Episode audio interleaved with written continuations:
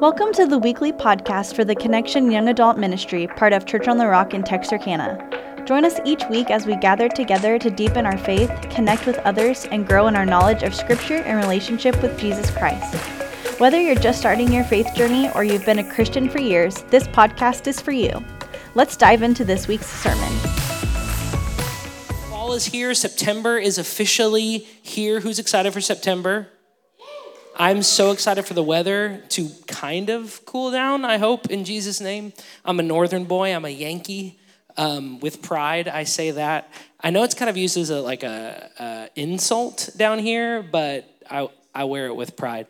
Um, and so I am I'm not made for these Texas summers. There's too much. But it's September. The weather hopefully is taking a turn, and we are starting our brand new series called This What is it? This is my story. I was going to say, this story is mine, and I knew that wasn't right. Uh, this is my story. And basically the whole point of this series is to show you guys the importance of sharing your testimonies. What sharing what God has done for you to other people can do in their lives, how it can change people, how it can transform people, how it can encourage people, how it can build them up. Uh, and we're gonna talk all about that for, you know, until I don't wanna do that anymore. I don't know how long this is gonna be. But um, yeah, that's what we're gonna do. So I'm really, really, really excited about it. Y'all ready? All right, I'm gonna pray real quick and we're gonna get started. Heavenly Father, we thank you for who you are. We ask you, Lord, that you uh, would come into this room right now. Would you open up our hearts and our minds so that we can uh, learn everything that you have for us, Lord? I pray that every word that's spoken from here on out um, is straight from your heart. We trust you. We love you. We pray all these things in Jesus' name.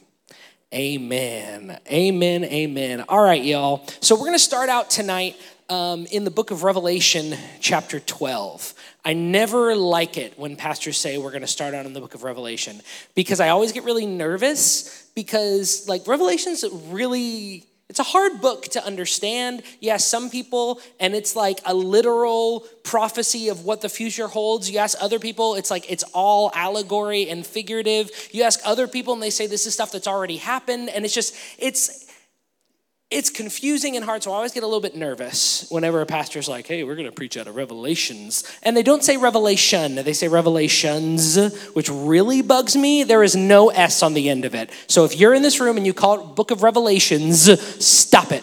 There is no S. It is a single revelation. Anyways, that's not what we're talking about tonight. I love each and every one of you. Um, so we're going to start out. We're going to be looking in uh, Revelation chapter twelve. And um, it's kind of a weird story. Well, the whole thing's a little weird, right? But this this this part in particular is a little strange. Um, we've got this weird story about a war going on in heaven, and there's this pregnant lady standing on the moon, and there's a red dragon that's spewing water, um, not fire, which is like sort of counterintuitive, and he's trying to eat a baby, and it's just, it's, It's weird and confusing and don't really know, but that's not what we're we're really uh, talking about. But I'm just trying to kind of package this all up. You know, I like context. I'm really, really big on context. Don't just take one verse. You got to kind of look at what the context is saying. Um, and so, of course, like I said, there are some scholars reading this weird story about a pregnant woman standing on the moon in labor, being chased by a dragon. Um, some people say it, this is something that's going to happen um, in the future. Um, it, it's, it might be a little bit allegory, might be a little bit um, reality, like factual, literal. Um, to me, this particular section, and this is my interpretation, you, you feel like feel free to disagree, and it's this is not imperative to the message of tonight. So even if we dis- disagree here, trust me, it, it's not really going to make a big difference. But um, to me, this seems like an explanation of something that already has happened. Because Jesus talks about how he watched Satan, or he watched the accuser, fall like lightning from heaven. He's talking about how it already happened. And then this seems to be a the story of how he got cast out of heaven. And so it would make sense to me that that this is kind of what Jesus was referencing. Um, so it's it's uh, kind of like a figurative retelling of past events, um, how Satan fell from heaven. Uh, but kind of in the middle of all this, we have this really beautiful poem. It's a poem of victory. Um, and you can always tell in your Bible how it's a po- how it's poetry, or if it's poetry, by the fact that it'll look like it's indented a little bit. Like it'll be indented, and then it'll have a little bit, and then it'll skip to the next line, and that next line will be indented, and it kind of looks like um, something like you might quote in a research paper or something. That's how you can always tell when it goes from like normal text to that like indented kind of portion um, where each line is like starting a new line. That's how you can always tell that it's poetry. Um, and so th- there's this poem. Um, and it's beautiful, and it says this. Uh, it says that there's a loud voice shouting across heaven, and it's declaring uh, this poem. It speaks of the defeat of the accuser, the defeat of Satan by the people of God. Okay, and it says this is in verse um, verse eleven of chapter twelve. It gives three ways by which the people of God overcome the enemy. Okay, there's the blood of the Lamb, which is what? Jesus' blood, right? The blood that Jesus shed on the cross for our sins. That's the first way in which we overcome the enemy. The second way, the testimony of the saints. People, and if you don't know what the word testimony means, it's people telling the story of what God has done in their lives.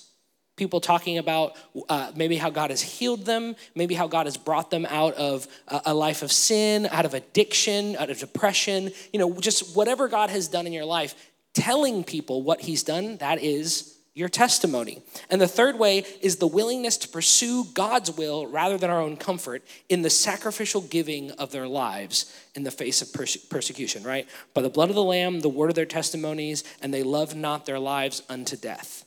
Those are kind of those are the three ways that the Bible says right there in chapter eleven that we overcome the enemy. This is what, oh, one more time. Cassandra's asking for it again. The blood of the Lamb, Jesus' sacrifice, the word of our testimonies, what God has done in our lives, and our willingness to give up our lives for Christ. We got it? We got it. All right. I, I got you, girl.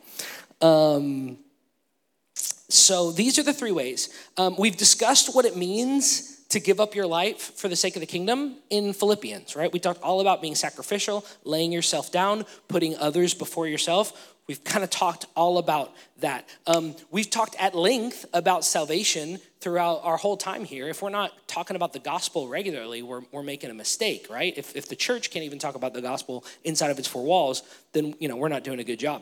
So we know that. The blood of the Lamb, check. Giving up our lives for others, check. We can follow what Jesus did. Um, but that that that other one, the middle one, um, sometimes we don't always talk about it. Um, and that's what this whole series is going to focus on. It's the testimony of the saints as a tool for overcoming the enemy. A lot of times we think that like our story is just like a fun little thing that we can tell people about how Jesus saved us. But the Bible literally tells us that there's power in it. It is a tool that God can use to help us overcome the enemy. We can win. We can beat our sin. We can beat the attacks that he puts on us when we share our testimonies. A little bit later in the book of Revelation, I believe it's chapter nineteen, it says that the testimony of Jesus is the spirit of prophecy. That's kind of a weird verse, um, but I know we've talked about this before, but basically what it means is the testimony of Jesus, what Jesus has done in your life is the spirit of prophecy. It means that what he did for me, he can do for you. That's what that is saying. So there's power in our testimonies because it builds people up. It builds their faith up, and it helps them to overcome the things that the enemy is throwing at us, right? The story of what God has done in our lives has immense power to change people's lives. Testimonies, like I said, of overcoming addiction, overcoming depression, things like that. Um, testimonies of transformed lives. I used to live in sin. I was sleeping around. I was a partier. I did this. And then I met Jesus. And now all of a sudden, I, you know, I'm living a holy lifestyle. Testimonies of healing, right? If, if, if I stood up here and told you all the people in my family who have been healed and delivered of cancer, that would build up your faith if you're facing a cancer in your life, whether it's you or a family member. It builds up your faith to see what Jesus has done for others. When you hear about it, it builds up your faith so that you can then walk in victory even when it doesn't look like it. You see what I'm saying? All of these things can meet people where they're at, and God can move through them to draw them to himself. And so what we have to do, it's kind of almost a biblical mandate that we be sharing what God has done in our lives. You know, uh, I think it was last, not, not last week, last week was Survivor Night. Who came to Survivor Night and had fun? Like three people. No, every, no, there was a lot of hands for you listening on the podcast. There really was a lot of hands. Uh, yeah, we had a great time. Sarah King was our sole survivor. She won the, the hundred bucks, but anyways, that's neither here nor there. The week before Survivor Night, we were in small groups and we were talking about, you know, salvation. And we even got a chance to share our testimonies, a couple of us, people that, that, um, that wanted to.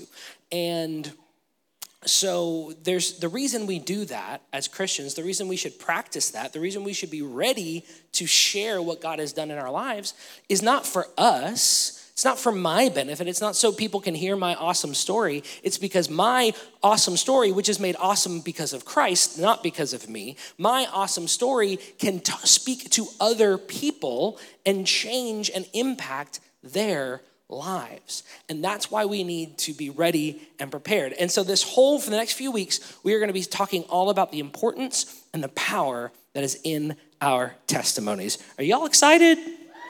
I'm excited. That one was, you guys do sound excited. All right, all right, all right. Um, so we're, uh, I want to draw your attention tonight to a story in the Bible that uh, it's all about the very first evangelist that we ever kind of see in Scripture.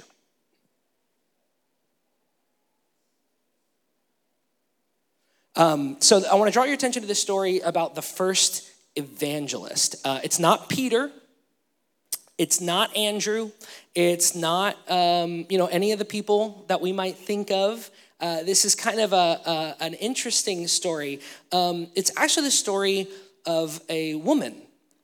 And uh, the the Eastern Orthodox Church, uh, their their tradition holds that her name was uh, Photini. And you can find her story in the book of John, chapter four. Uh, Photini, also known as the woman at the well. Um, so we're going to kind of talk about this. Uh, if you want to open up your Bibles to it, we can. We're not going to really read for sake of time. I'm going to kind of just talk us through the story, but hopefully this is a story that you all are familiar with. Um, and so if you want, like I said, if you want to open up, it's great. It's uh, John chapter four, the woman at the well. I'm sure there's a little like subtitle over that, that section. But um, so here we go. So Jesus and his disciples, they are walking through Samaria. They're trying to get, they were they were in like um, northern Israel, and they had to get to southern Israel, but right in the middle, uh, I believe it was northern and then southern. They might have been southern going northern. I'm not really sure.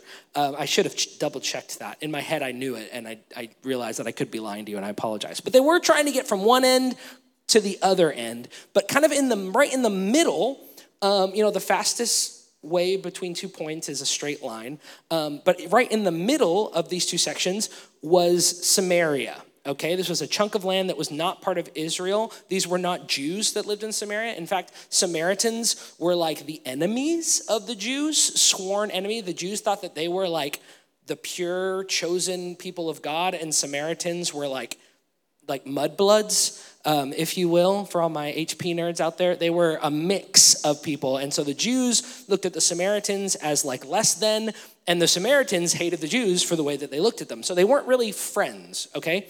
And so Samaria is right in the middle. And so normally, if you were going from here to there, you would go around, if you were Jewish, you would go around Samaria. But Jesus was like, nah, I'm not gonna do that. I'm going to go straight through. I got a, I got an appointment to make, so we're going to go. So they walk right through Samaria, and they get to uh, this city named Sychar, and not like from Thor Ragnarok, not that Sychar, a different Sychar. And uh, they get there, and they're hungry, and so they park by a well, and Jesus sends his disciples into the city to buy food, okay? So um, they go in to buy food, and Jesus is sitting out here by the well, and out walks this woman in the middle of the day with her big jars, pots of uh, that she's going to fill up with water. So at the time, you know, it's hot in the middle of the day, right? And if you have to walk miles outside carrying heavy objects, usually you would want to go when it's cooler, right? If you like in the summertime, if you ever want to do work outside, when's the best time to do it? In the morning, yeah, six a.m., right? It's been cool all night. The sun's been down. Uh, it's had time to kind of cool off. And so normally what, what the women would do is they'd, they'd get their, their stuff and they would uh, walk out early in the morning to fill up their pots and get back before they had to, you know, be too hot and too sweaty and all that. Well, this woman, for some reason, all by her lonesome, was walking out in the middle of the day. The reason, as you know, we find out is because she was... there was some shame. She didn't want to be, or maybe she wasn't welcome around the other women. And we're going to see, uh, talk about that in, in a little bit. So she comes to get some water where Jesus is sitting, and then they get in a conversation, right? Um, and Jesus starts talking to her and revealing things. Like, he has knowledge of things about her and her life that nobody, no stranger certainly could know. Right? Um, he knows that uh, she's been married five times. He knows that the man she's living with right now isn't even her husband.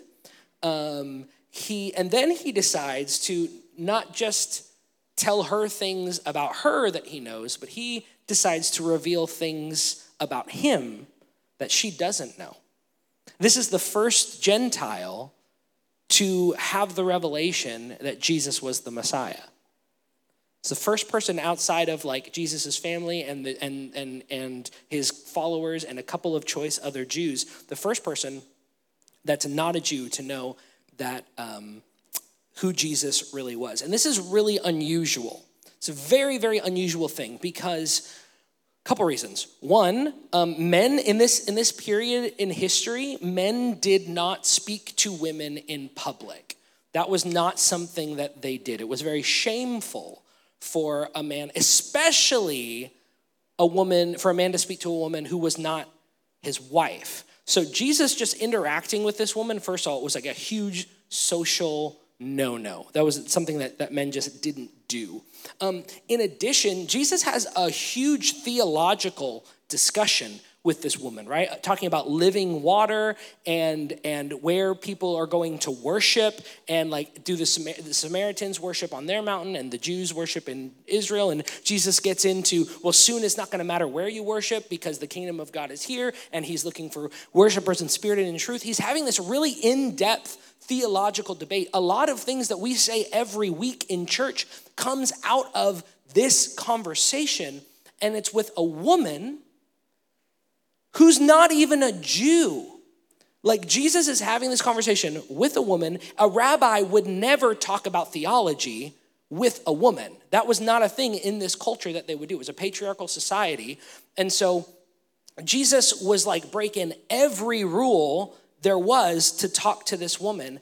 Um, so talking to a woman, talking to a woman about theology, and the fact that she was a Samaritan is all of this stuff, that the, the sworn enemy of the Jews, all of this is like just a crazy, crazy, crazy instance, okay? Um, I want to talk about Photini for a little bit. This, and again, the, the, this, this woman, the woman at the well, the Eastern Orthodox uh, Church, they have kind of had this oral tradition that that is her name. So that's what we're going to call her. It may not have been her name, but that's just for the sake. I just don't want to call her the woman at the well. I want to give her a name. So um, Photini is her name. A lot of times we characterize her as like a harlot, someone who uh, of, of ill repute, right? She had five husbands. She's living with a guy. She's shacking up. She's not even married to him. Um, and we kind of think of her as like she was this, this kind of promiscuous, troublesome woman, and then Jesus came and saved her. But when you really stop to think about it, Um, th- that kind of falls apart. Um, and, and here's why. So uh, in, if she's had five husbands, that means she's probably had at least four divorces, right?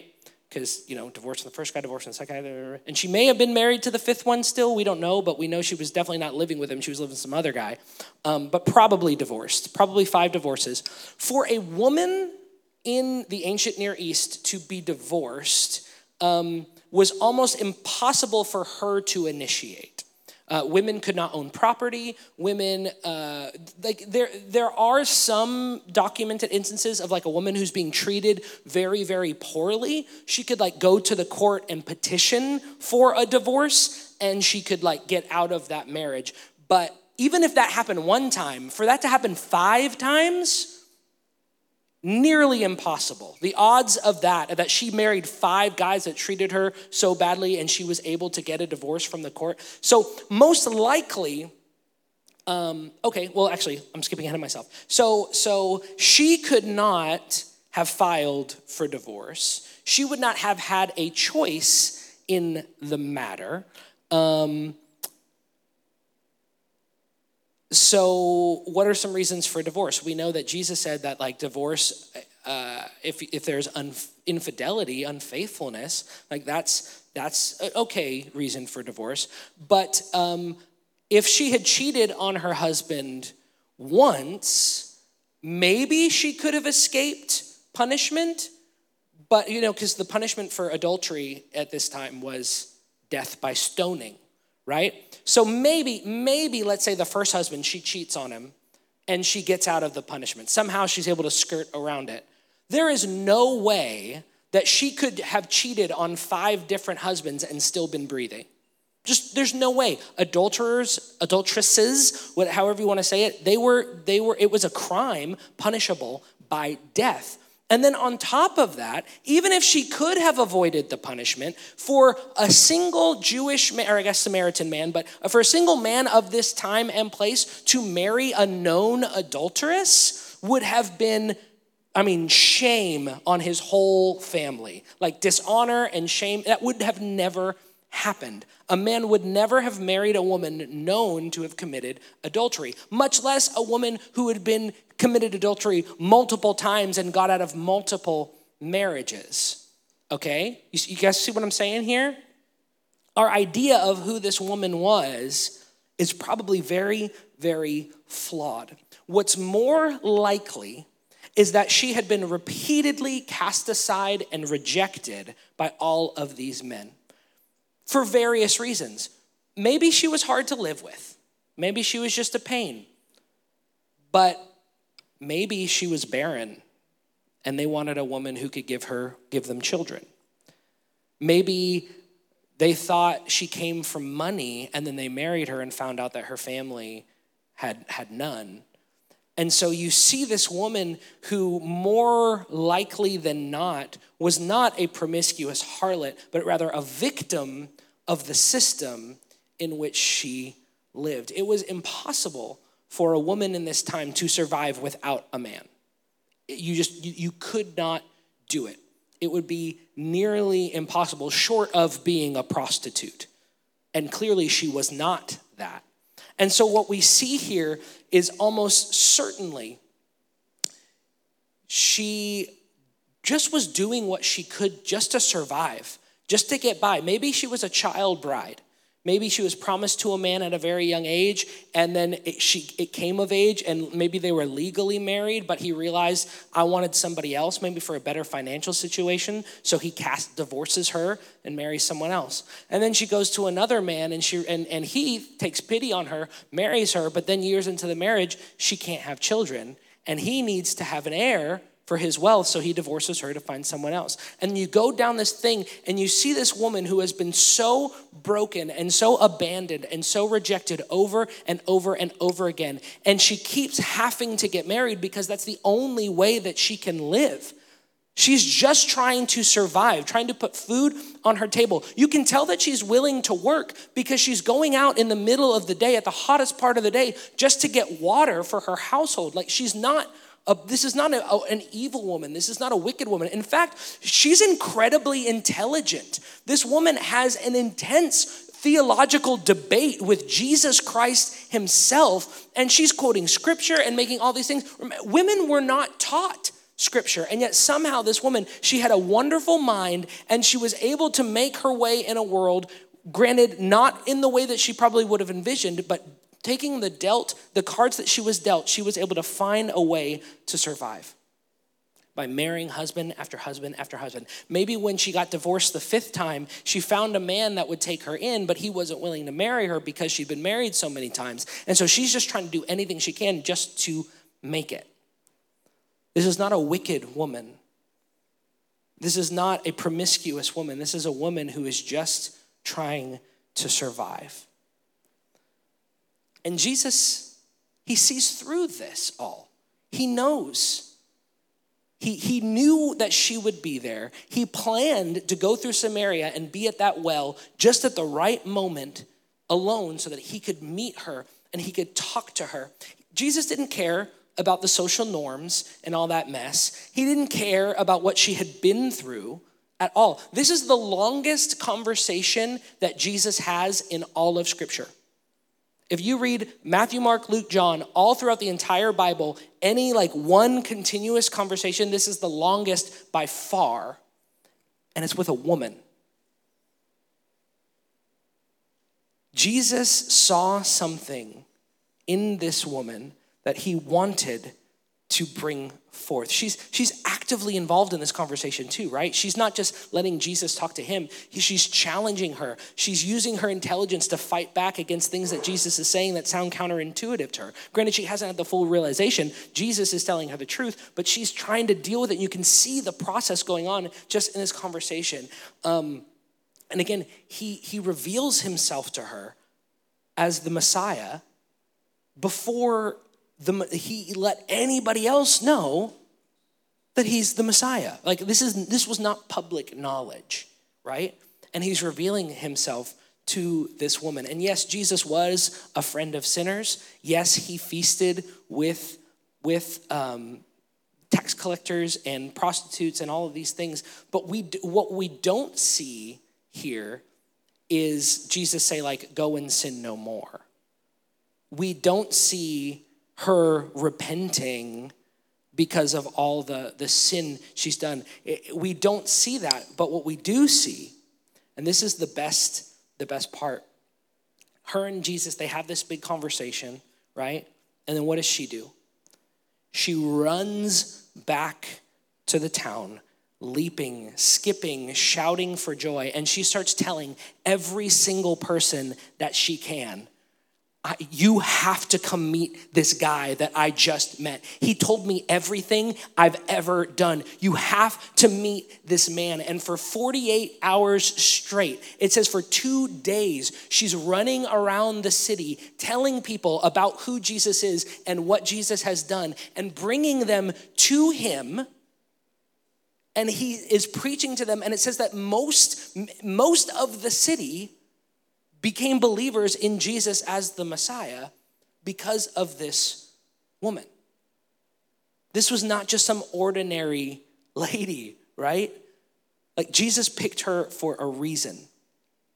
Um, you know, the Eastern Orthodox Church, uh, they teach that she became, and they gave they give her the title of the Mother of Evangelists. She was the first one. Oral tradition tells us that she was there at Pentecost in the upper room uh, with them. She received the baptism of the Holy Spirit that day. She carried, again, these are oral traditions that have been passed down through the generations. Uh, she carried the truth of the gospel all over Samaria, Carthage, and even into Rome. Um, there are church, there are sermons from like the first couple hundreds, like three, four hundred A D. There are sermons that refer to her, refer to her as an apostle, like on the level of, of Paul and John and all these, and Peter. Um, there, there's a story, this is really awesome. There's a story about her face-to-face with Nero, the evil emperor who was destroying the, the first century church. She's sitting there face-to-face, face-to-face, and he asks if they're ready to die for the Nazarene, and she replied, "Yes, for the love of him we rejoice, and in his name we will gladly die." The stories say that she spent three years in a Roman prison getting news that her friends and her family were being hunted down and killed because they were associated with her. And that entire three years that she spent in prison, she spent evangelizing and winning Romans to Christ throughout all that. And then, of course, as is the ending of most evangelist stories in this day, it says that she was finally killed by being thrown headfirst into a deep, dry well. I think it's beautiful that her story started and ended with a well, where she met Jesus and then she got to meet Jesus face to face. Do we know that these stories about her after the biblical account are true? Not necessarily. We don't know that they are. We know that ancient Christians believed that they were true, but we can't, you know, definitely say one way or the other. Um, but either way, we see through her story the power of sharing your testimony. That whole city was changed because she was willing to go and share what Jesus had done. So, like, what are you guys feeling right now about hearing this story about this woman who gave her life to evangelize the world? You feeling kind of like jazzed up? Feeling a little pride for her? A little bit of maybe like sadness, but also like excitement to go out there and tell people about Jesus? Yeah, that's the point. I just told you her story. I told you her testimony. And what did it do in your heart? It made you want to go and share your testimony, right? It, and that's what happens. That's the whole point of it, guys. When we when we hear stories of what God has done in other people, it, it, it raises something up in us. And now, hopefully, most of us, we are believers, we are saved, so we don't need to, to have that encounter with Jesus that she had at the well and that the people in her town had.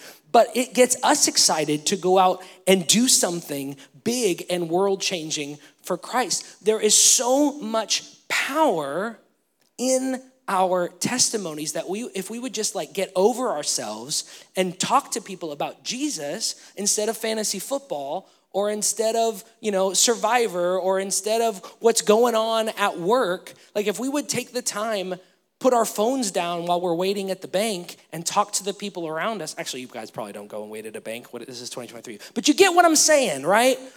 Like, uh, and Lyric, if you can, you and the bank can come back up. Um, but you see what I mean?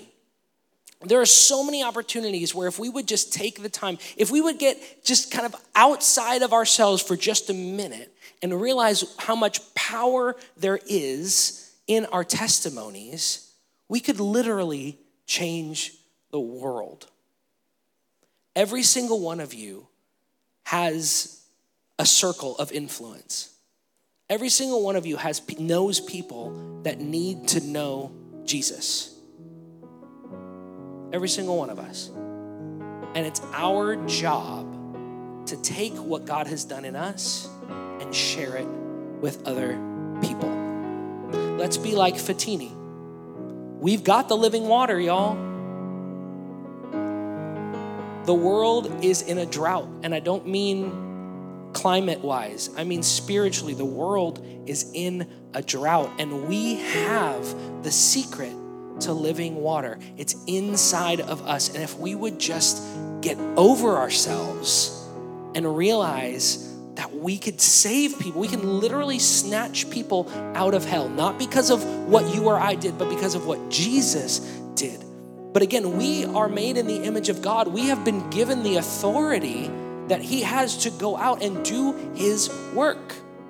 That's why God made us. That's why Jesus said, go into all the world, make disciples, preach the gospel, tell people about me. And the easiest way to do that is to share your testimony. I don't think it's beneficial to walk up to somebody and just go, hey, you, you're a sinner, quit it. Like that's, that mo- most people are not gonna take well to that, right? But if you're talking to somebody and maybe, you know, maybe you're going through the drive-thru, they pull up, hey, welcome to Burger King. Hey, how's it going tonight? How you doing? You having a good night? Yeah, I guess. It's okay. Oh, well, what's going on? What, what what's the matter? I've done this before, and I'm telling you, they will sit and talk to you. They will. Because they're just, they're getting paid by the hour. Why not? Right? And they'll talk to you. And they'll tell you why they're having a bad day. And then you can say, man, you know, I used to struggle with depression. I used to be just all up in my head. I was anxious. I was depressed. But then I met somebody who changed all of that. His name is Jesus. Y'all, you could start a revival right there in Burger King. And it's easy. It's not a hard thing to do. And and I know if you're like me, I don't really like to inconvenience people. Like, I get that. I, I don't like to, like, take up your time. and. The, but what's more inconvenient? Spending a couple of minutes having a conversation with the person at the drive-thru at Burger King, or spending eternity, eternity separated from God? I will choose to inconvenience someone every time if it means they get snatched out of the grip of hell. And that's why we sang that song tonight, that video, that little sermon bumper right before the sermon. That is true stories. Just pull those off of TikTok. People who they used to be and then who they are now. Getting baptized. They, they were smoking dope on, on Instagram, and then all of a sudden they're getting baptized. And there was one video in there, it's the guy getting baptized, and then it shows him preaching, and then it shows him baptizing somebody else in one of those videos. And like, that's what it's all about, guys. That's what our stories can do. The spirit, or the testimony of Jesus, is the spirit of prophecy. What he did for me, he can and wants to do for you. Let's stand to our feet. We hope you've enjoyed this podcast. Join us weekly as Pastor Michael and the Connection leadership dive into the Word of God and explore how it applies to our daily lives.